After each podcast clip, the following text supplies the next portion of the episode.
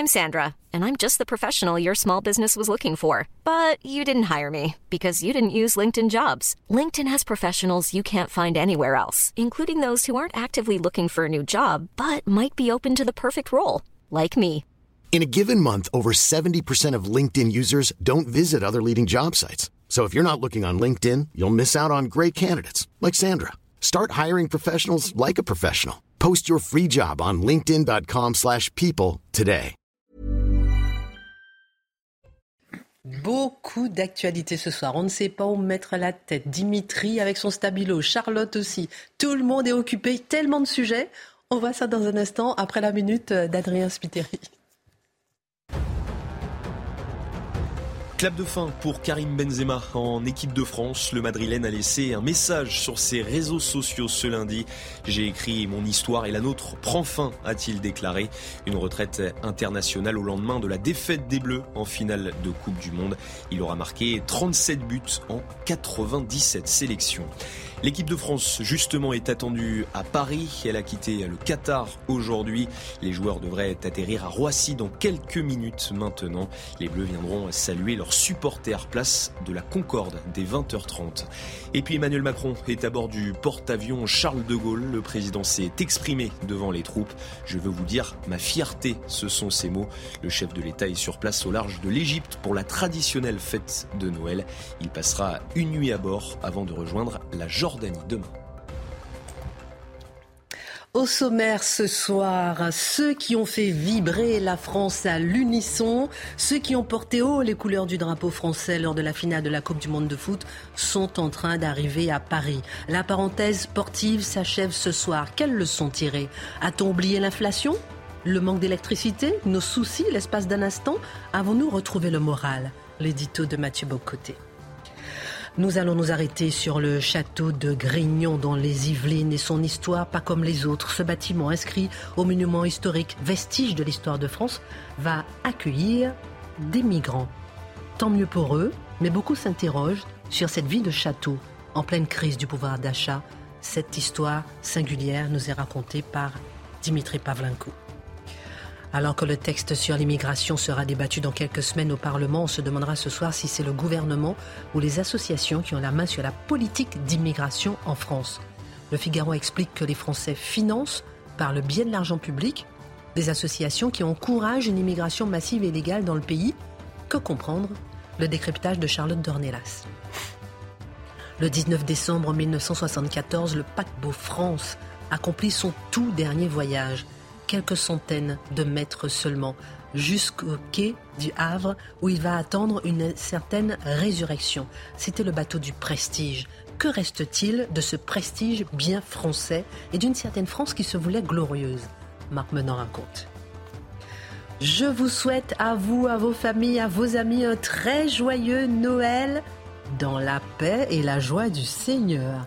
Voilà les propos du maire de Limoges en plein conseil municipal, propos critiqués par un magazine d'extrême gauche. En quoi a-t-il offensé la laïcité ?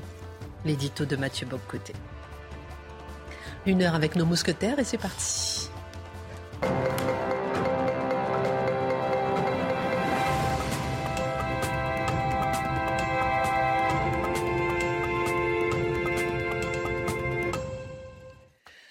Bonsoir à tous, ravie de vous retrouver. Ça va Charlotte ? Elle a mis les boucles d'oreilles que je lui ai offertes. Je suis la plus heureuse du monde ce soir. C'était à l'approche de Noël. C'était il y a un an, non ? Exactement. Ouais, ouais, exactement. Elles sont magnifiques. J'ai le bon goût. Ouais. Ça va les garçons sinon ? Toujours. Jolie le beau boucle d'oreille aussi. Ça va. J'avais une paire pour Charlotte de boucles d'oreilles et un cadeau pour vous, ce qu'on m'a remis. Ah oui. Parce que des gens qui vous aiment bien. Vous voulez avoir laissé ça à Marc ? Bah non, mais j'ai laissé ça dans le coffre de l'auto. Pour s'acheter une dose de vaccin.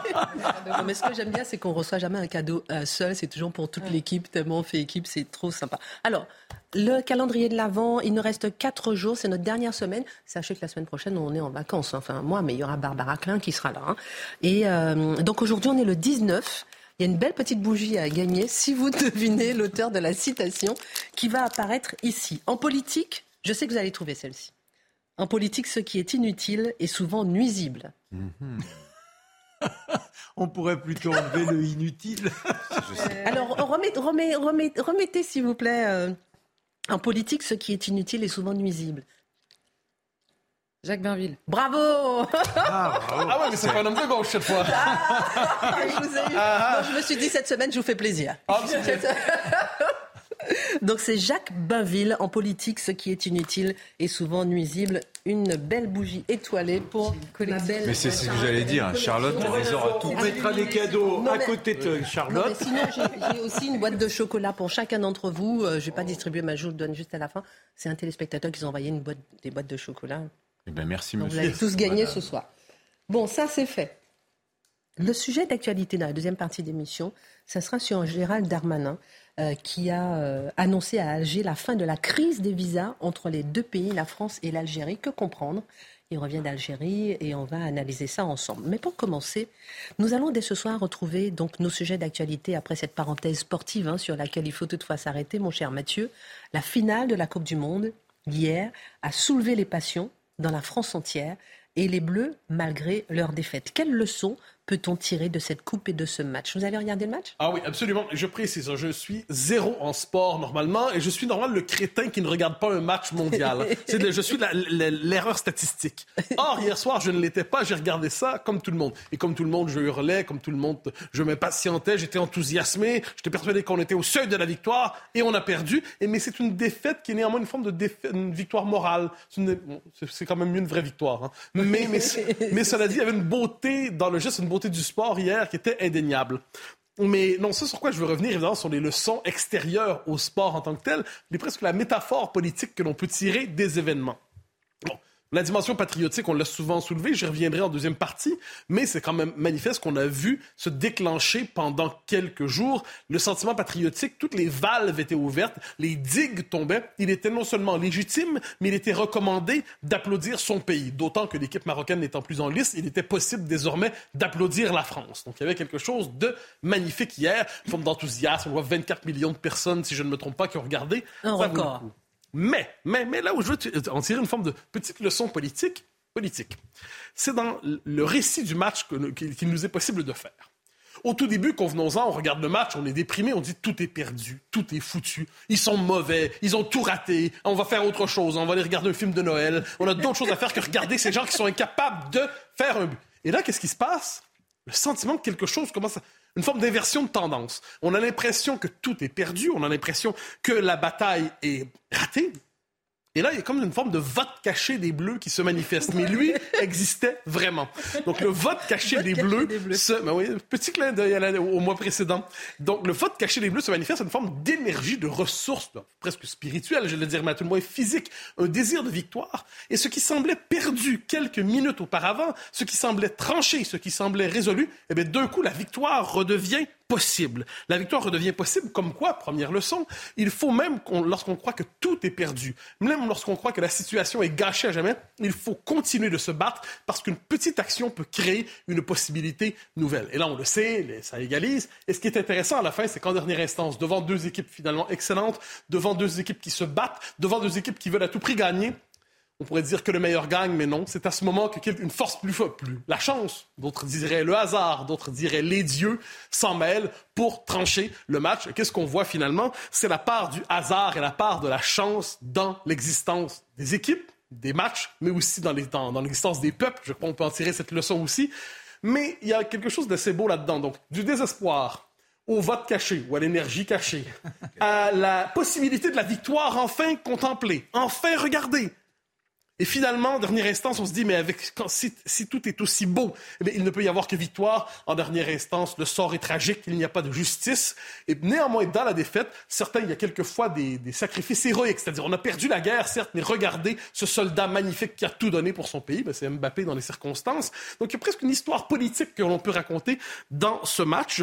Dernière chose, cela dit, la beauté de se battre pour une cause qui semble perdue et qui peut ensuite devenir gagnante. Ça, c'est quand même pas mal. Donc, battez-vous, même si vous êtes certain de perdre. Il se pourrait que les dieux vous aident, il se pourrait que la chance vous aide, il se pourrait qu'en l'instance vous l'emportiez ou vous passiez juste à côté de l'emporter. C'était mon premier commentaire politique sur ce match. Je n'aurais pas la prétention ensuite de commenter le jeu de pied des uns et des autres. Donc la France peut encore se battre C'est ce que vous trouvez comme... C'est la conclusion que vous trouvez à mon propos.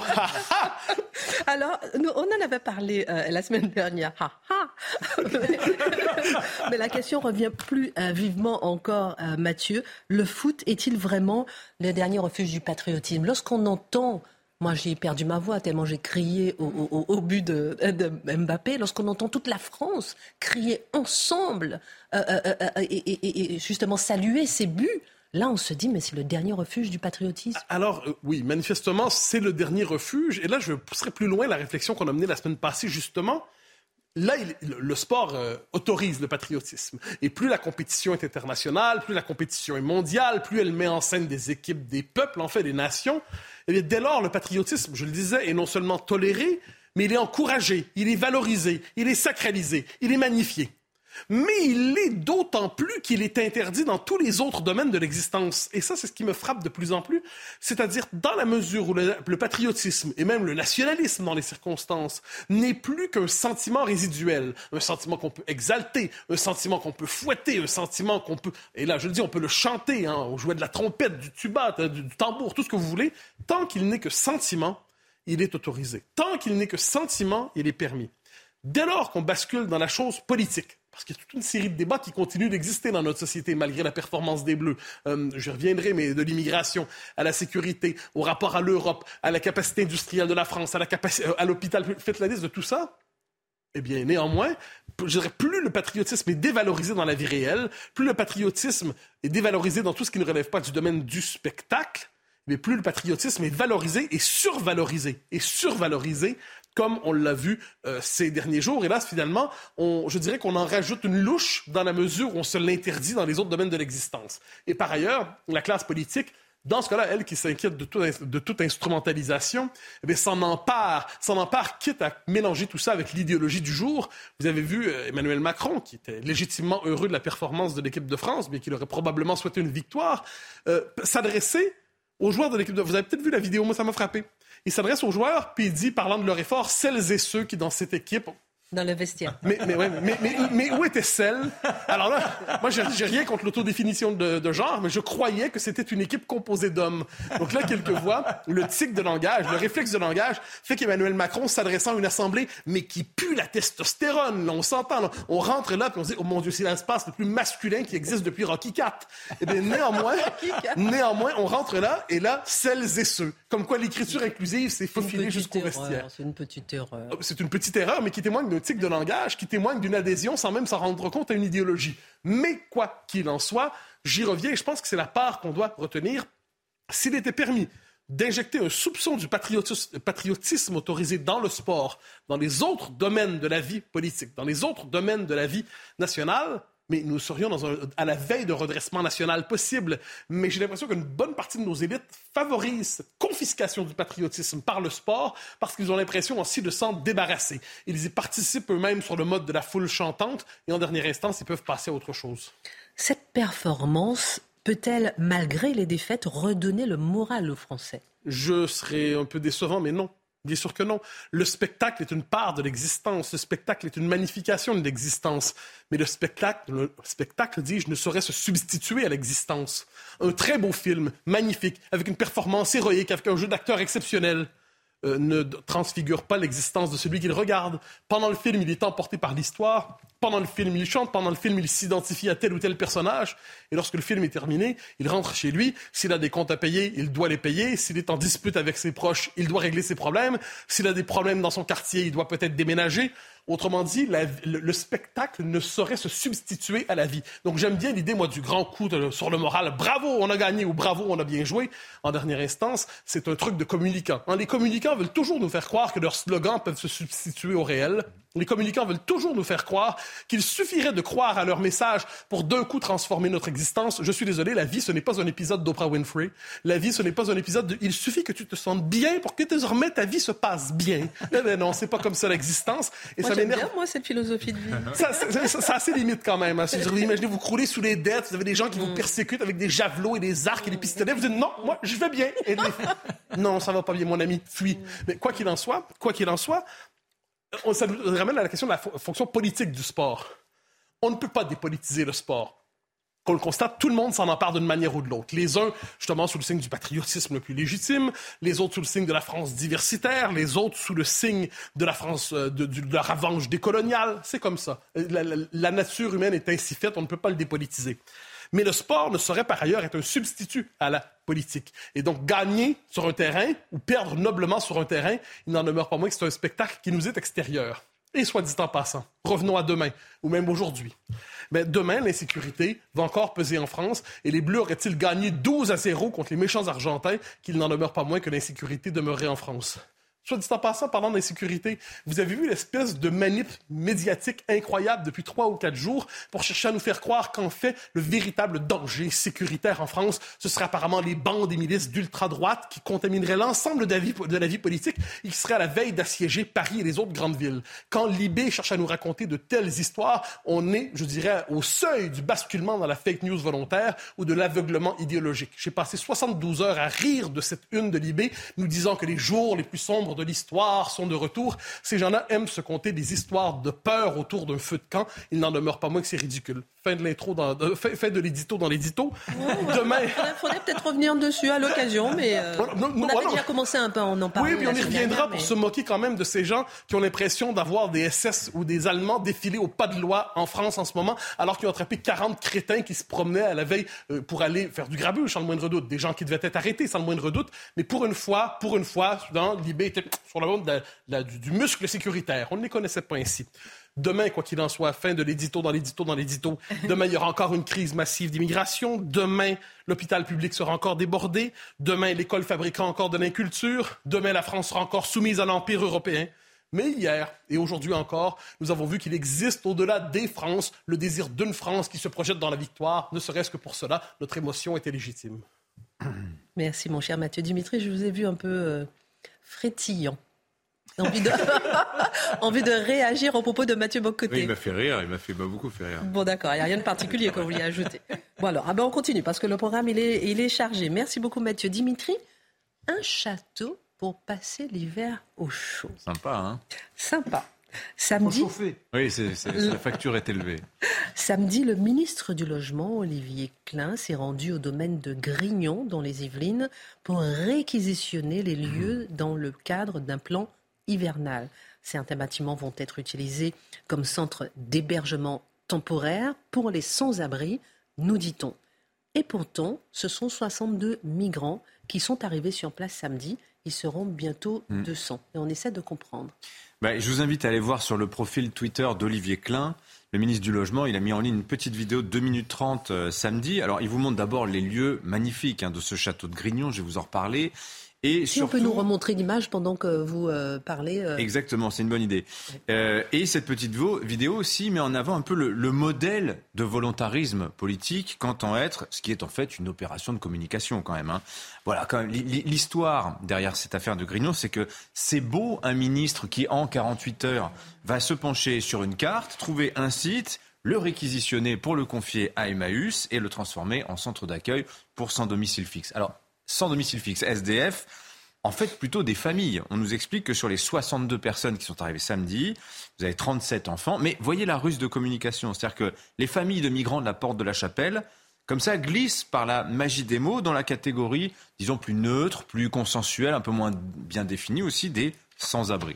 Et donc notre ministre Robin Desbois nous explique dans cette vidéo, vous irez voir, qu'il n'est pas tout seul, qu'il y a une sorte de lame de fond de solidarité qui est en train de se lever dans le pays, que de nombreux maires le contactent pour proposer d'ouvrir un gymnase ou un local municipal. Et il lance un appel aux entreprises, à qui d'ailleurs il ne va pas longtemps demander... le château de Grignon, pardon. On voit un petit peu, effectivement. Et donc il lance un appel aux chefs d'entreprise pour leur dire, en gros, faites de même, si vous aussi vous avez un local, etc. Il fait très froid dehors, c'est le moment d'être solidaire. Et d'ailleurs, il ne va peut-être pas leur demander longtemps leur avis, puisqu'on a appris hier soir, et là encore, c'est aussi sur le profil Twitter d'Olivier Klein, qu'il a réquisitionné, porte de la Villette, le GL Paris Event Center. C'est un grand hall d'exposition où se tiennent des salons, etc. Le salon de l'étudiant, par exemple. Avec ce slogan choc, 0 enfant à la rue, cette promesse est tenue. Donc les enfants, bien au premier rang de la photo pour vous faire passer la pilule. Alors Dimitri, je vous sens un peu ironique quand même. Dites-nous en plus sur le château de Grignon. Alors, vous avez vu tout à l'heure à l'image, oui. Alors le château, c'est ce qui est croustillant dans cette affaire, vous allez voir. Ah. Le château, en effet, vous l'avez dit, il est inscrit aux monuments historiques. Donc il date du XVIIe siècle, il est très joli. Alors en revanche, on ne sait pas, et je ne pense pas qu'en fait les migrants soient dans le corps principal du château. Hein. Je pense que c'est dans les annexes, parce que quand vous voyez les images à l'intérieur des bâtiments, on est dans des bâtiments extrêmement fonctionnels, modernes. On n'est pas du tout dans des murs 17e. Oui. Voilà. Mais bon, c'est sur le domaine du château. C'est un domaine de 300 hectares, la moitié sont des terres agricoles, et pour l'histoire, le château de Grignon, en 1826... Charles X, donc roi de France, il fonde une école d'agriculture qui va devenir l'école AgroParisTech. On avait déjà parlé d'AgroParisTech. Vous vous rappelez, il y avait des étudiants qui avaient fait un discours, ils parlaient de la bifurcation. Ils avaient été formés 5 ans à l'agronomie, à l'ingénierie agronomique, et ils voulaient plus faire ce métier, ils voulaient aller vers l'agroécologie. Bon. Donc c'était un campus étudiant d'exception, ce château-là de Grignon, il y a encore 6 mois. Mais il se trouve qu'AgroParisTech a déménagé sur le plateau de Saclay. Et c'est nettement moins bucolique que Grignon, hein, entre parenthèses. Donc le château, il appartient à l'État qui souhaite depuis des années le vendre. Il a failli devenir en 2016 le nouveau centre d'entraînement du Paris Saint-Germain. Mais bon, à l'époque, l'idée avait soulevé une bronca, donc ça s'était pas fait. L'an dernier, l'État a tenté de vendre le domaine de Grignon à un promoteur immobilier. Là aussi, nouvelle levée de bouclier, notamment des étudiants qui avaient occupé les lieux. Bref, à la rentrée de septembre... le bâtiment s'est retrouvé, comme on dit, désaffecté, c'est-à-dire sans affectation, on n'y fait rien, mais pas vite pour autant. Et dans le domaine, dans ce château, il y avait notamment du mobilier, du très beau mobilier, et là, on bascule. Alors, on ne sait pas, est-ce que c'est dans le grotesque ou dans le tragique, un peu des deux. C'est le Canard enchaîné qui nous raconte l'histoire dans son édition du 30 novembre. Alors, donc, au mois de juin, France Domaine, c'est l'organisme public qui est chargé, alors j'insiste bien, d'évaluer la valeur du patrimoine de l'État et des collectivités. Donc France Domaine, chargée de l'évaluation, met en vente, pour le compte du ministère de l'Agriculture, aux enchères sur Internet et sans publicité, une partie des meubles du château de Grignon. Donc par exemple, une console en bois doré, qualifiée lors de la vente de copie de style, mise à prix 40 €. Attendez, elle part pour 2250 €. Alors pas de bol, en fait, c'était pas une copie. La console, en fait, datait de 1780 et l'association Sites et Monuments, retrouve cette console en bois début novembre à Drouot, à nouveau donc mise aux enchères, et elle part là pour 13 000 €, mise à prix 40 €. Hein. Voilà. Alors mieux ou pire, on ne sait pas, 20 sièges Louis XVI, signé Jean-Baptiste Claude Senet. Alors les menuisiers connaissent Senet, pourquoi ? Parce que c'était l'un des menuisiers fournisseurs de la couronne, de Louis XVI notamment. Le lot de 20 chaises mises aux enchères, 170 €. C'est parti à 6 240 €. Ça en valait en fait, tenez-vous bien, entre 300 000 et 500 000. Vous voyez ? Mise à prix 170 €, ça vaut 500 000 €. Alors les acheteurs ont eu du flair, ou visiblement ont été bien renseignés, parce que ça n'y a pas eu de publicité. Bah oui. Voilà. Donc, alors les chaises apparemment sont parties à Londres. Donc à ce niveau de négligence, pourquoi s'étonner que le château finisse reconverti en centre d'hébergement d'urgence ? Après tout, à ce niveau-là, plus rien ne doit nous surprendre. Dimitri nous avait dit que le château serait temporairement réquisitionné. Temporairement, oui. Voilà. Que va-t-il devenir et que vont devenir les 200 migrants qui vont y passer l'hiver ? Alors, le château va probablement être remis en vente au printemps, passer l'hiver. D'ailleurs, si je peux me permettre, juste sur les opérations de vente aux enchères, je pense que l'opération de communication d'Olivier Klein de samedi, c'est pour nous faire un peu passer l'épisode de la vente aux enchères, parce que quand même, c'est quand même complètement fou ce que je viens de vous raconter. Quand je l'écrivais, je me disais, mais c'est pas possible. Voilà. Donc ce château, il va sûrement être remis en vente. À mon avis, c'est pas fait, parce que les riverains, les anciens étudiants veulent se battre. Ils veulent pas de bétonnage. Ils veulent pas que ce château devienne autre chose que ce qu'il a toujours été, en fait. C'est-à-dire un lieu. Alors là, actuellement, ils voudraient que ce soit dédié à l'agroécologie. Bon. Quant aux migrants, la question, c'est qu'est-ce qu'ils vont devenir, eux ? Est-ce qu'ils vont être dispersés dans tout le pays ? Comme Emmanuel Macron nous avait dit qu'il serait bon de le faire, vous vous rappelez, le 15 septembre. Le président avait défendu devant les préfets l'idée d'une répartition des étrangers, je le cite à ce moment-là, dans les espaces ruraux qui, eux, sont en train de perdre de la population. C'est Emmanuel Macron qui avait dit ça aux préfets. Des espaces ruraux où, je cite encore le président, nous devrons fermer des classes, vraisemblablement des écoles et des collèges, donc en clair, l'immigration pour repeupler les campagnes en voie de désertification démographique. Il aime bien, donc il a une vision de la campagne Emmanuel Macron qui est assez intéressante, c'est il n'y a plus de monde, Donc il y a de la place pour mettre des migrants et des éoliennes. C'est la vision présidentielle de la campagne, pour faire simple. Hein. Bon, alors ça, ce projet de répartition, en fait, c'est pas Emmanuel Macron qui l'invente le 15 septembre. Marlène Schiappa, qui a porté le projet pour le ministère de l'Intérieur dans ses précédentes fonctions, avait mis en place le schéma national d'accueil des demandeurs d'asile et d'intégration des réfugiés 2021-2023. Donc ça existe déjà. Alors c'est vrai que l'Île-de-France, où se trouve le château de Grignon, donc certes dans la partie un peu verte de l'Île-de-France, mais tout de même, concentre la moitié des demandes d'asile pour seulement 20% des capacités d'hébergement. Donc la pression migratoire en Île-de-France, c'est vrai, elle est très élevée, voire insoutenable. Est-ce que les campements aux portes de Paris, d'ailleurs, hein, qui se reconstituent sans arrêt, sont la preuve quand même de cet engorgement. Mais est-ce qu'on va régler ça en ventilant la porte de la Chapelle dans tout le pays ? La Seine-Saint-Denis pour tous. Hein, ça, c'est une formule de mon ami Vincent Trémolet de Villers du Figaro, je trouve qu'elle est très juste. Ça fait quand même 20 ans que Christophe Guilluy, le géographe, nous explique que les banlieusards, s'ils partent s'installer à la campagne, c'est en partie pour fuir l'immigration incontrôlée. Et là, on est en train de leur dire, bah, finalement, on va vous les amener, vous les avez fuis, on va vous les apporter. Les Français ne veulent pas une meilleure répartition des migrants, je crois que c'est clair. Les sondages, on en a parlé la semaine dernière, nous disent 70% des Français veulent une maîtrise des frontières. Donc vous voyez, quelque part, le château de Grignon, par sa réquisition, par sa transformation en centre d'accueil pour migrants, et sans clairement afficher la couleur au passage, hein, bah finalement c'est peut-être une métaphore de la France. Et ça préfigure peut-être la politique migratoire de ce gouvernement après le vote de la loi Asile-Immigration qui est attendue, vous le savez, dans les prochaines semaines. Ce sera un des grands textes de la première partie de l'année législative. Merci beaucoup Dimitri. Et puis ce week-end, 771 migrants, principalement des Afghans, ont été évacués du secteur de la Chapelle, justement, exactement comme vous le disiez. En vertu de ce principe de répartition. Voilà, ils seront répartis en bus dans toute la France, Limoges, Tarbes, Rodez, Aurillac, Vendée, Bourgogne. Donc ça se fait déjà. Voilà, exactement. Merci, comme l'a dit effectivement le chef de l'État. Dans un instant, on va évidemment suivre l'arrivée des Bleus en direct d'un instant à l'autre, mais on marque une pause avant de revenir. À tout à l'heure. Retour sur le plateau de Face à l'Info. Évidemment, on ira dans un instant à Roissy-Charles de Gaulle pour voir un petit peu l'arrivée des Bleus, peut-être vers 19h50. On verra cette arrivée tant attendue dans un instant. Et à bord de l'avion, il y a les joueurs, les proches des joueurs, le staff et même Brigitte Macron.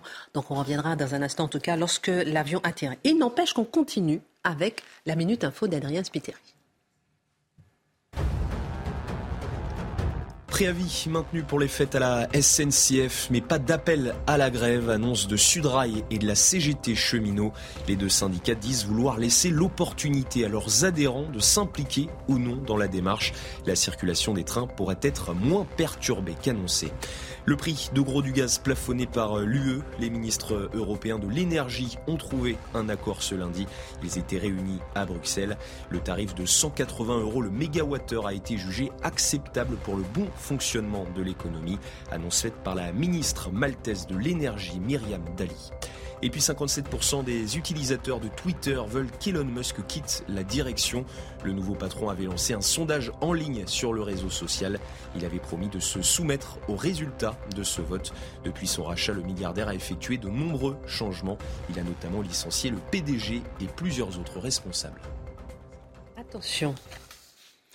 Charlotte, un dossier du Figaro explique que les Français financent par le biais de l'argent public des associations qui prônent et encouragent une immigration massive et illégale dans le pays. Comment est-ce possible, malgré une volonté affichée de réduire cette immigration illégale par les gouvernements ? Vous savez, on parle souvent des volontés des gouvernements successifs de dire à peu près tout le monde s'entend sur l'idée qu'il faut maîtriser au minimum l'immigration illégale. On est encore sur le terrain seul de l'immigration illégale cette fois-ci. Tout le monde s'entend et on découvre en comprenant le fonctionnement à chaque fois que l'État n'a pas la main. Vous savez, on a parlé de ces procédures incroyables et là, en effet, c'est un papier de Judith Vintraube qui travaille au Figaro et qui s'attarde sur le poids des associations, leur rôle, associations qui sont financées, parfois même agréées par les pouvoirs publics, pour faire ce qu'elles font. Alors, on a évidemment un choix de sous-traitance de l'État qui a été fait pour des raisons idéologiques parfois, également pour des raisons budgétaires. Et là, c'est Patrick Stefanini, vous savez, qui est l'ancien secrétaire général du ministère de l'Immigration, qui a écrit un livre sur ce sujet.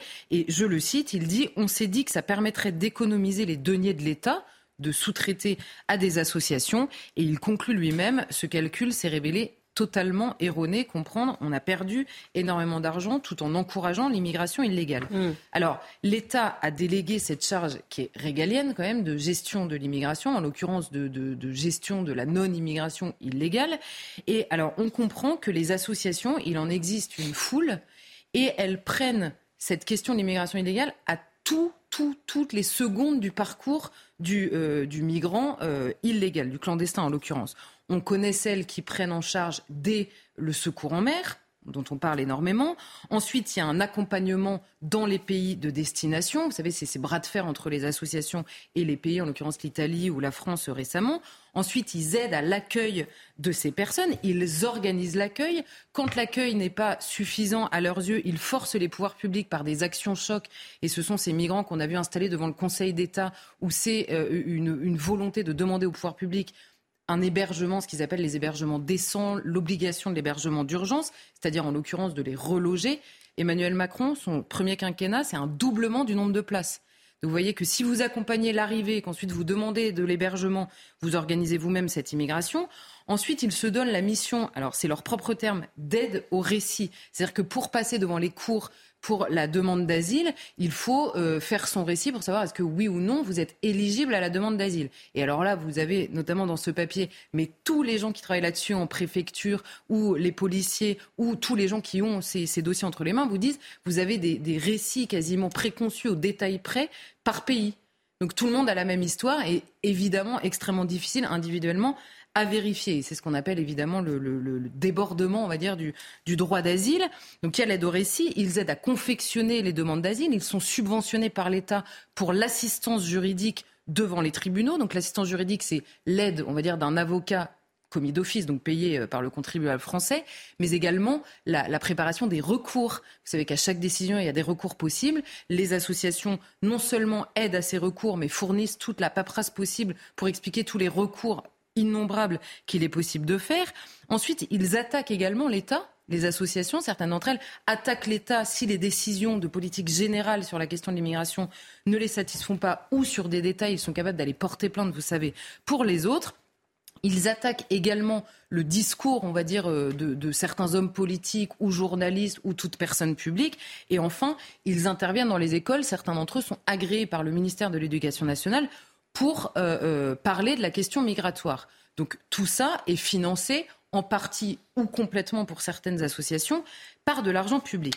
Or, le différentiel qu'il est intéressant de voir, c'est que ces associations, quelle demande à l'État, on va dire, d'intervenir, parce qu'il y a certaines il y a une sorte d'appel d'offres de l'État pour savoir quelles associations vont remplir ces missions, et qu'elles répondent, on va dire, à ces appels d'offres, ou alors qu'elles aient simplement des subventions de l'État pour exercer leur mission, toutes ont le même discours qui est totalement immigrationniste. Alors, il y a 3 exemples qui sont pris. France Terre d'Asile, vous savez, c'est Najat Vallaud-Belkacem qui désormais préside cette association.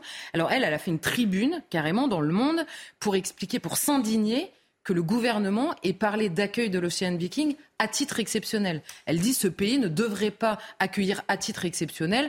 On a la capacité d'accueillir autant qu'on veut. France Terre d'Asile, 57 millions d'euros l'année dernière au titre de la mission Immigration, Asile et Intégration. Donc vous voyez que c'est du financement public, alors que ce sont des associations qui très clairement tiennent un discours parfaitement opposé à la volonté politique sur l'immigration du gouvernement lui-même. On a la Cimade, vous le savez, on en a beaucoup parlé en centre de rétention administrative. Eux, 50% de leur budget et de l'argent public, c'est un budget en constante augmentation. Eux, leur métier, c'est le fameux accompagnement juridique dans les CRA. Et alors, vous pouvez lire toutes leurs brochures possibles. Eux, leur but, c'est de multiplier, de dénicher. Ils ont des juristes absolument exceptionnels, de dénicher tous les recours possibles. Et alors là, le GISTI qu'on connaît, parce qu'il y a même une loi qui leur est due, c'est un quart du budget de GISTI qui est d'argent public. Et alors là, le combat judiciaire de GISTI est sans équivoque. Ouvrez les guillemets, leur but est d'instaurer une véritable égalité de droits entre Français et étrangers. Donc il n'y a plus aucune différence devant le droit. Voilà pour le discours des associations. Je ne peux pas toutes les faire puisque en 2021, on a 1350 associations qui ont été subventionnées ou rémunérées pour un total de 750 millions d'euros tirés de la poche du contribuable français. Et pour l'instant, ça n'est toujours pas un sujet dans cette 29e loi qui nous arrive bientôt. Alors là, je rends justice à ce gouvernement par rapport aux autres. Ça n'a jamais été un sujet pour aucun gouvernement, la place de ces associations dans la politique migratoire. Pourrait-on dire sérieusement que ces associations militantes ont la main sur la politique d'immigration en France? Mais il faut voir comment se constitue la politique d'immigration. D'abord, la politique d'immigration aujourd'hui, celle-ci, illégale, elle est d'abord entre les mains des migrants eux-mêmes, c'est-à-dire des clandestins. Pourquoi ? Parce que, pour schématiser, la personne, à partir du moment où elle quitte son pays d'origine, qu'elle monte sur un bateau ou qu'elle passe la frontière, à partir du moment où elle a le pied dans un pays européen, on en a beaucoup parlé, les États européens ont l'obligation d'étudier les dossiers au cas par cas. Il ne peut pas y avoir de décision collective, vous savez, les fameux push-back de refoulement collectif. Il faut examiner au cas par cas. Sauf qu'une fois que la réponse est donnée sur le dossier, il y a des recours. Une fois que le refus est acté en recours, il y a des recours. Une fois que l'OQTF est prononcé, il y a des recours. Bref, quiconque se lance dans cette aventure et a posé le pied sur le territoire européen, il y en a vraiment très très très peu qui sont déboutés et expulsés, on en parle beaucoup. Donc, ils sont les premiers décisionnaires, on va dire, de cette politique. Deuxièmement, la place de ces associations, elle est évidemment dans l'accompagnement et dans le professionnalisme, on va dire, de l'accompagnement de ces migrants. Donc là, on comprend que depuis la situation d'urgence, au moment où ils quittent leur pays, situation d'urgence indiscutable par ailleurs, c'est pas le sujet, mais simplement depuis la situation d'urgence jusqu'au recours au pied de l'avion pour l'éloignement, les associations sont présentes à toutes les étapes de la procédure. Donc, en effet, elles accompagnent au minimum cette politique d'immigration par le biais des migrants eux-mêmes. Et je le disais tout à l'heure, les associations peuvent, en plus du cas individuel d'accompagnement, elles agissent sur la politique d'immigration générale du pays. Pourquoi je vous ai parlé des recours des associations, par exemple, contre les gouvernements eux-mêmes. Il y a deux exemples dans le papier, justement, je vais les reprendre, ils sont très explicites. On a en 2018 un recours qui est fait devant le Conseil d'État contre la volonté, là c'était Gérard Collomb à l'époque, qui voulait que l'Office français de l'immigration et de l'intégration puisse aller faire des contrôles d'identité dans les centres d'hébergement, puisque étant absolument débordé en France, il voulait faire des contrôles d'identité pour voir s'il y avait des personnes en situation irrégulière, pour qu'elles puissent quitter le pays, enfin être éloignées du territoire, pour que les personnes qui méritent d'être hébergées en France puissent l'être. Recours devant le Conseil d'État, au nom de l'obligation de l'hébergement d'urgence, qui est une spécificité française, ça existe nulle part ailleurs. Mais voilà, 2019, recours cette fois-ci pour dénoncer la livraison de 6 embarcations à destination des gardes-côtes libyens. Vous savez, la France aidait en fournissant des bateaux pour que les gardes-côtes puissent récupérer les bateaux. Les associations font un recours. Cette fois-ci, elles gagnent. La France ne livrera jamais ces embarcations. Donc, elles portent plainte d'abord contre les actions de l'État et elles limitent parfois la politique d'immigration. Par ailleurs, elles maîtrisent le récit sur la politique migratoire dans la mesure où leur a été donnée la possibilité de porter plainte au nom des personnes qu'elles sont censées représenter dans leur statut, on va dire. Donc elles peuvent porter plainte contre n'importe qui à une parole publique sur le terrain de l'immigration et par là même, elles contraignent, on va dire, la parole sur l'immigration. Et enfin, je vous le disais, alors SOS Méditerranée et la Cimade, par exemple, sont agréées par le ministère de l'Éducation nationale. Donc, par ailleurs, dès le plus jeune âge, on va dire, elles forgent le récit officiel, puisque là, c'est pas présenté comme une association militante, puisqu'elles sont agréées par l'État pour intervenir. Donc, elles viennent expliquer la politique d'immigration, sauf qu'on a vu préalablement qu'il y a une charge militante dans leur manière de le présenter. Et enfin, troisièmement, si on dit il y a les migrants, les associations, et ensuite il y a des initiatives individuelles qui prennent également, la place de l'État sur la politique migratoire parfois. Et c'est le cas de Calac, vous savez, dont on avait parlé. Et là, ce sont des personnes privées qui financent clairement l'installation de migrants avec ou sans la volonté des populations ou des mairies, peu importe. Donc vous voyez que l'État, en tout cas, est absent de sa politique d'immigration. Alors, pour continuer sur les associations qui prennent la place de l'État sur ce point-là, est-ce qu'on a une idée de l'ampleur de cette réalité financière aujourd'hui dans un pays qui peine à aider les plus démunis ?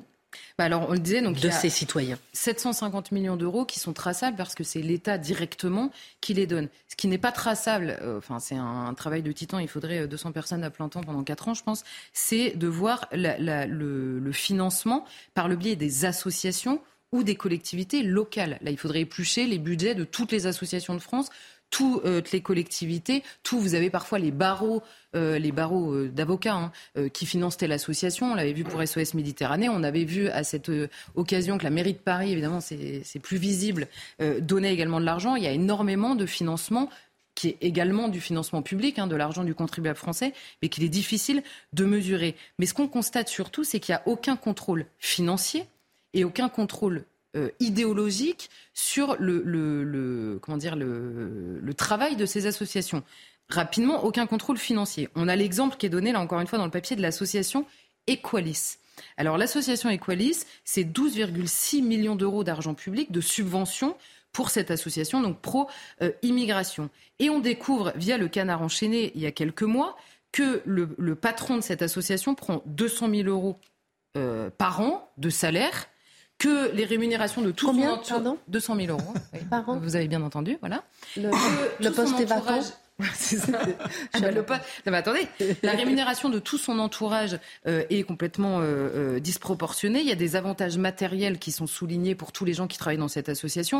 Parce que ce qu'il faut voir, c'est que si les ONG ont des visées humanitaires indiscutables, elles ont également des intérêts financiers à la poursuite de cette immigration illégale. C'est de ça qu'elles vivent, évidemment. Et là, on voit donc le patron a été viré en raison de ces révélations.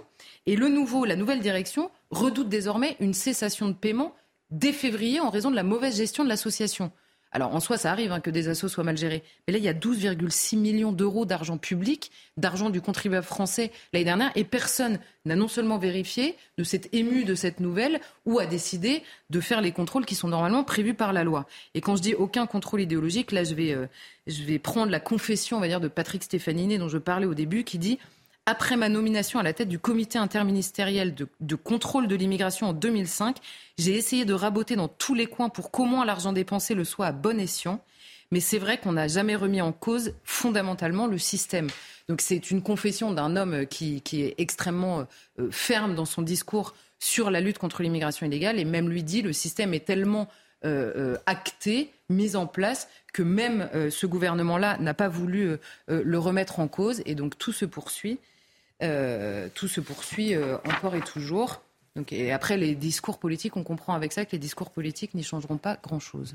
Merci beaucoup Charlotte. Je rappelle que d'un instant à l'autre, on ira faire un petit tour à Roissy lorsque l'avion aura atterri pour voir si on voit...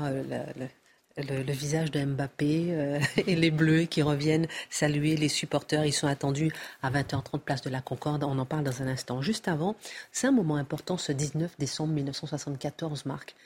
Le paquebot France accomplit son dernier voyage, quelques centaines de mètres seulement, jusqu'au quai du Havre, où il va attendre une certaine résurrection. C'était le bateau du prestige. Que reste-t-il de ce prestige français ? Déjà, c'est la majesté sur les flots. Jamais un paquebot n'a été aussi mirifique, il faut le voir. Une splendeur invraisemblable, plus qu'une fierté. C'est-à-dire qu'on a la France qui est représentée. Vous voyez, notre pays, c'est celui qui permet non seulement l'évasion, c'est le pays qui permet de réaliser tous les rêves, c'est le pays de la technologie, c'est le pays de la beauté, c'est le pays de l'élégance. Voilà ce que représente le France. Alors c'est un très très vieux rêve. Dès 1935, on l'a envisagé, à l'époque sous le nom de Bretagne, car il y avait un prédécesseur qui était le Normandie, celui qui s'attribue à plusieurs fois le fameux ruban bleu, c'est-à-dire... il battait les records de traversée entre Le Havre et New York. Et ce Normandie termine mal au moment de la guerre. Il est réquisitionné par les Américains, devient le Lafayette pour transporter les troupes. Et il coule dans le port de New York après avoir été arrosé par les bateaux-pompes pour éteindre un incendie. Après la guerre, on se dit, mais le Bretagne, il faut le faire revenir. Et là, on l'appellerait le France. On est en 1947. La petite graine, elle va mettre des années et des années avant de germer en 1900. Beau, c'est beau le France. Ah, c'est beau, c'est magnifique. Il y en avait eu un premier en 1912, un premier France. Et donc en 1956, ça y est, le décret est signé. 1300 ouvriers sont convoqués pour attaquer la coque. Ce sera à Saint-Nazaire. Saint-Nazaire, ce port de la construction. La ville entière se mobilise et on a là une sorte de courant patriotique digne de l'accompagnement de l'équipe de France, mais pour cette réalisation exceptionnelle. On travaille. Et en 1960, enfin, il y a le lancement. Alors le lancement, ça veut dire que le bateau, dans sa grande conception, est réalisé, mais qu'en revanche, il y a des aménagements intérieurs à terminer et il ne prendra pas la mer tout de suite. Pour autant, il est là flamboyant avec ses 315 mètres de pont, avec ses 33 mètres de large. Le général de Gaulle et son épouse Yvonne de Gaulle, qui est la marraine. Et le discours, forcément, à la hauteur du général de Gaulle. Il sait que c'est ce symbole de la France, cette France qu'il veut conquérante, cette France qui a redressé la tête, cette France qui est capable de tenir tête aux États-Unis. Alors, la fin de son discours. Et maintenant que France s'achève et s'en aille vers l'océan pour voguer et servir. Vive la France! Vive la France! Et là, Madame de Gaulle prend la bouteille de champagne, elle la lance, elle éclate, et sur la rampe de lancement, le France glisse à 31 km/h, le voilà, qui fracasse les flots et qui les épouse littéralement. Les travaux vont se poursuivre et en 1961, il y a l'inauguration officielle avec le Premier ministre Michel Debré. Et puis, le voyage inaugural en 1962, ce sera pour destination Santa Cruz, dans les Canaries. Et là, Madame de Gaulle est à bord, il y a également Tino Rossi. Et les passagers sont au comble de l'admiration. Jamais on n'a vu autant de luxe. Les cheminées exceptionnelles avec... C'est remarquable, ça ne s'est jamais vu, ça ne se reverra jamais. Vous savez, des brises fumées qui sont en position aérienne qui domine le pont. Et ce bateau va réaliser pendant des années les traversées en 5 jours entre Le Havre et New York. 377 traversées, 600 000 passagers. Il y aurait également 97 croisières et un taux de remplissage de plus de 70%. Et pour les croisières, 93%. Et pour autant, ça ne rapporte pas assez, surtout avec la crise financière, la crise pétrolière de 1974. Et Giscard d'Estaing qui avait promis que le bateau serait sauvé s'il était élu. Là encore, il oublie ses promesses. Et avec Chirac, ils prennent la décision de le désarmer.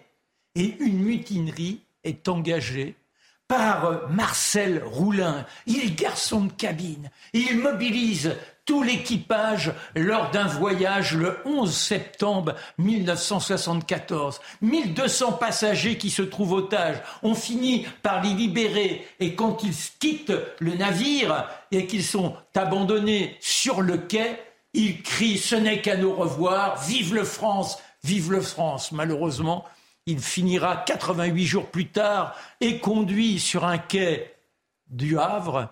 Et Michel Sardou qui nous regarde souvent, salut Michel, comme dit Drucker. Eh bien, eh oui, on va le pleurer ce France. On va l'écouter. J'envie les épaves englouties. Long courrier qui cherchait un rêve et n'ont pas revu leur pays. 4 ans à pourrir pratiquement dans les eaux.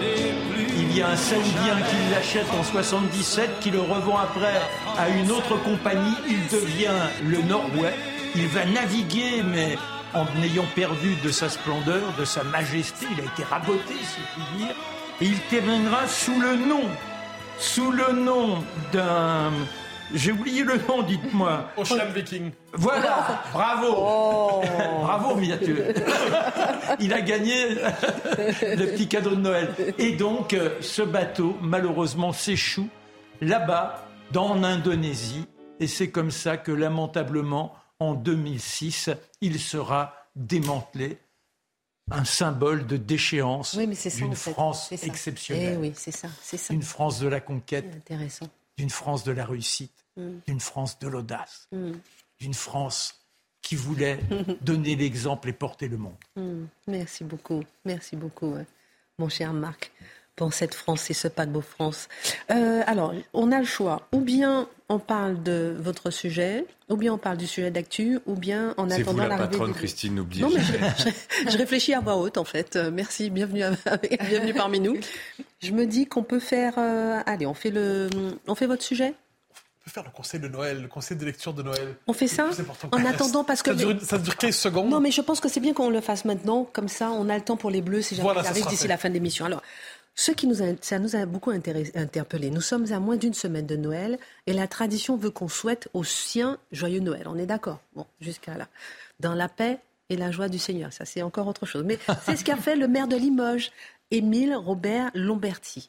Alors, et c'est ce qui a provoqué la colère du directeur de magazine d'extrême gauche qui a voulu y voir une déclaration scandaleuse. Il s'en est d'ailleurs ému sur Twitter. Faut-il voir, Mathieu, dans cette réaction, une exception ou le signe d'une inquiétante tendance? Je dirais surtout à la fois d'un délire et d'une inquiétante tendance. Alors, on cite, c'est Pierre Jacquemin du magazine Politis.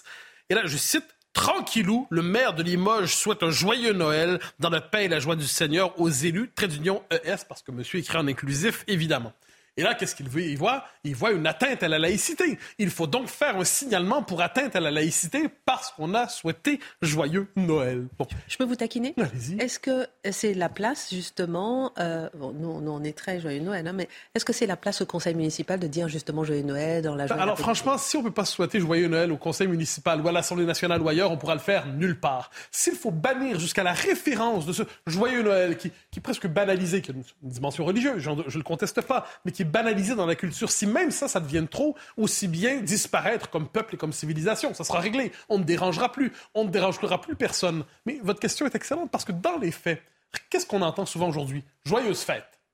Fête de quoi? Joyeuse fête. Fête de quoi? Joyeuse fête de Noël, évidemment. Mais les vacances d'hiver plutôt que les vacances de Noël, les vacances du printemps plutôt que les vacances de Pâques. Une volonté de déchristianiser, d'effacer du calendrier la trace de notre civilisation. Dans le monde anglo-saxon, on appelle ça la guerre contre Noël, parce que ça dure depuis une trentaine d'années. C'est cette volonté, quelquefois, on enlève les crèches de l'espace public. Bon, on comprend. Quelquefois, on biffe le mot Noël de l'espace public, je l'ai dit.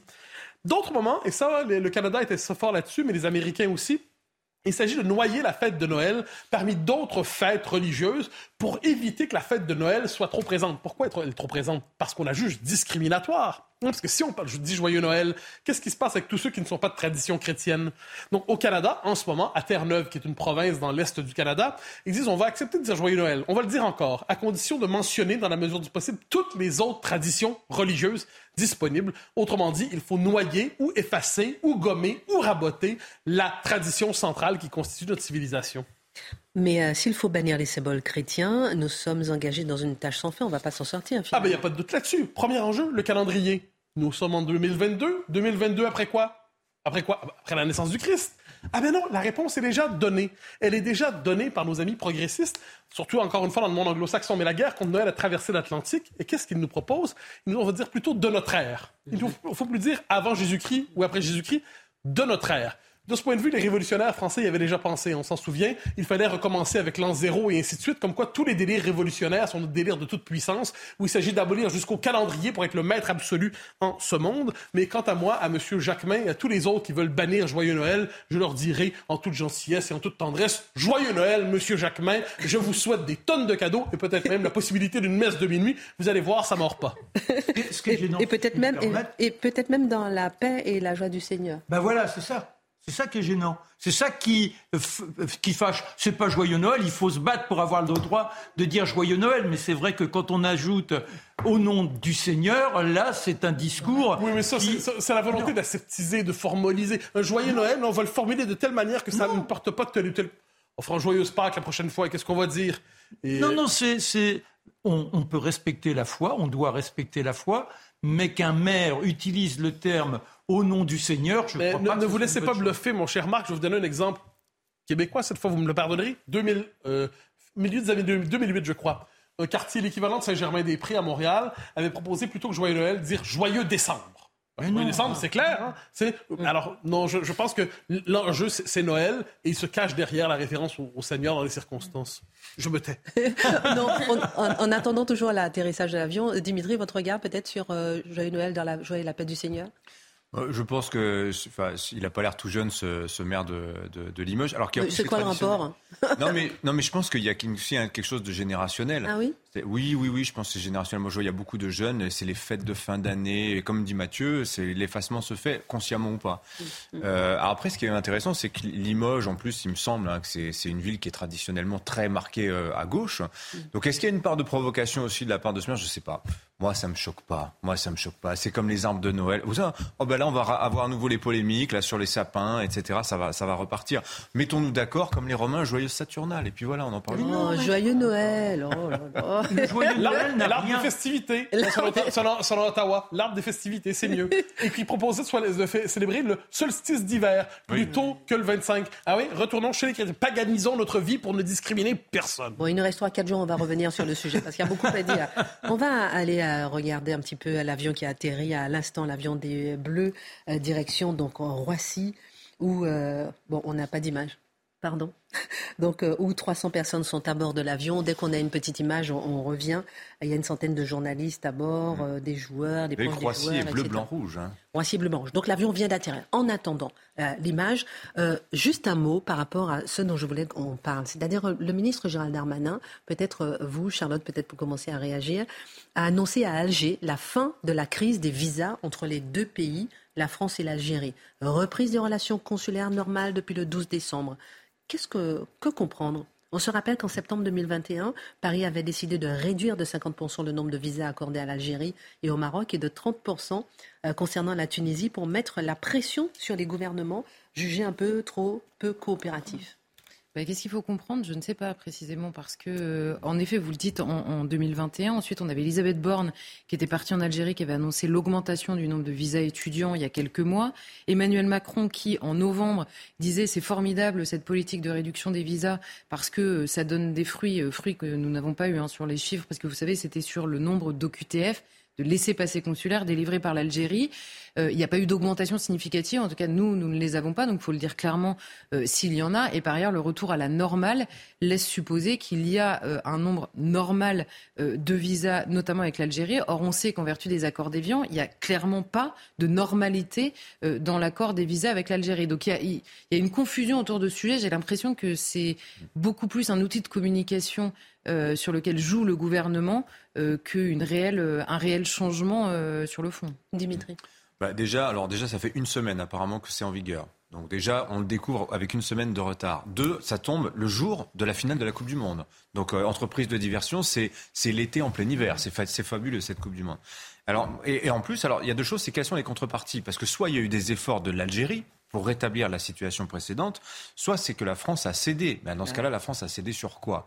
À ces questions-là, on n'a pas de réponse. C'est formidable. Sachant que l'Algérie, c'est un taux d'exécution des OQTF de, je crois, 5 ou 6%, quelque chose comme ça, et que, en l'occurrence, des 3 pays, Maroc, Tunisie, Algérie, l'Algérie est celle qui avait montré le moins d'entrain à améliorer la situation. Donc tout ça est un peu mystérieux. Dernier mot, Mathieu. J'avoue être devenu un athée de la parole politique. Je ne la crois pas, je ne la crois plus. C'est-à-dire que c'est une parole autoréférentielle qui réfère à des actions qui n'existent pas, à des gestes qui sont souvent le contraire de ce qu'ils prétendent être. Donc devant tout cela, je suis devant une liturgie qui ne m'inspire plus, une parole que je ne crois plus. Je crois que nous sommes de plus en plus nombreux à ne plus croire les politiques lorsqu'ils parlent, et particulièrement sur des sujets sensibles comme l'immigration, l'insécurité. On a l'impression qu'ils préfèrent jouer avec les mots et multiplier les campagnes de com plutôt que de témoigner du réel, parce que le réel, dans les circonstances, pourrait peut-être nous déplaire.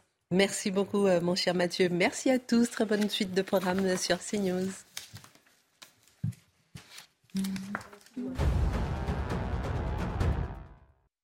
Je veux dire Conseil de l'Est, je veux dire Conseil de l'Est. Les Bleus sont de retour en France. Non mais attends, on m'a bousillé tout mon truc pour ne pas avoir l'image. Ils viennent d'atterrir à l'aéroport de Paris Charles de Gaulle.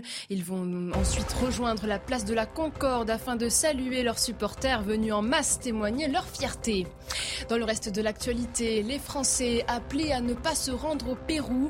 Le Quai d'Orsay met en garde en raison des protestations violentes sur le territoire suite à la destitution du président Pedro Castillo. L'ambassade française au Pérou reste pleinement mobilisée. Plusieurs ressortissants français étant encore bloqués dans le pays.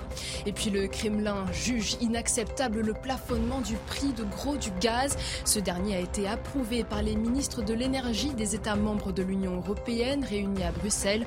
Un plafonnement à 180 € le mégawattheure. Cet accord vise notamment à protéger les citoyens de la flambée des prix de l'énergie et à garantir la sécurité de l'approvisionnement en gaz.